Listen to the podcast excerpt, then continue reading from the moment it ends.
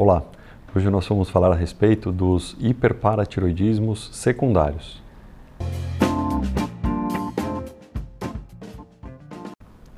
Meu nome é Arthur Vicentino, sou cirurgião de cabeça e pescoço. Quando a gente fala de hiperparatiroidismo secundário, é uma palavra difícil, né? até difícil de falar, a gente engasga aqui às vezes.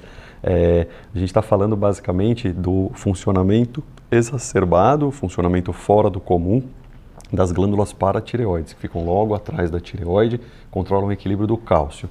É, existe o hiperparatiroidismo primário, existe o hiperparatiroidismo terciário autônomo, mas vamos falar especificamente do secundário hoje. O secundário, é, como o próprio nome diz, ele é secundário a alguma outra coisa, então tem algum outro fator predisponente, algum outro fator causador.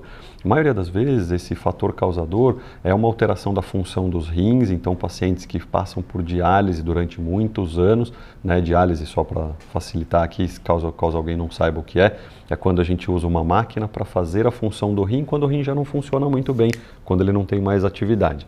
Então, basicamente é isso, a pessoa não tem o rim funcionando, precisa filtrar o sangue, quem faz isso é uma máquina, que pode ser uma máquina que faz através do sangue ou que faz é, por um caminho peritoneal, não vou entrar em maiores detalhes, isso aí eu vou deixar para os nefrologistas comentarem.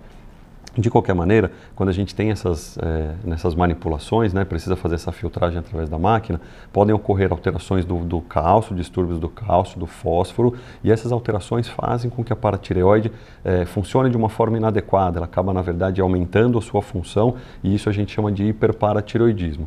O hiperparatiroidismo tem algumas consequências graves, então pode levar a osteoporose intensa, pode levar à formação de cálculos, a piora da função renal em pacientes que ainda têm alguma função nesse aspecto.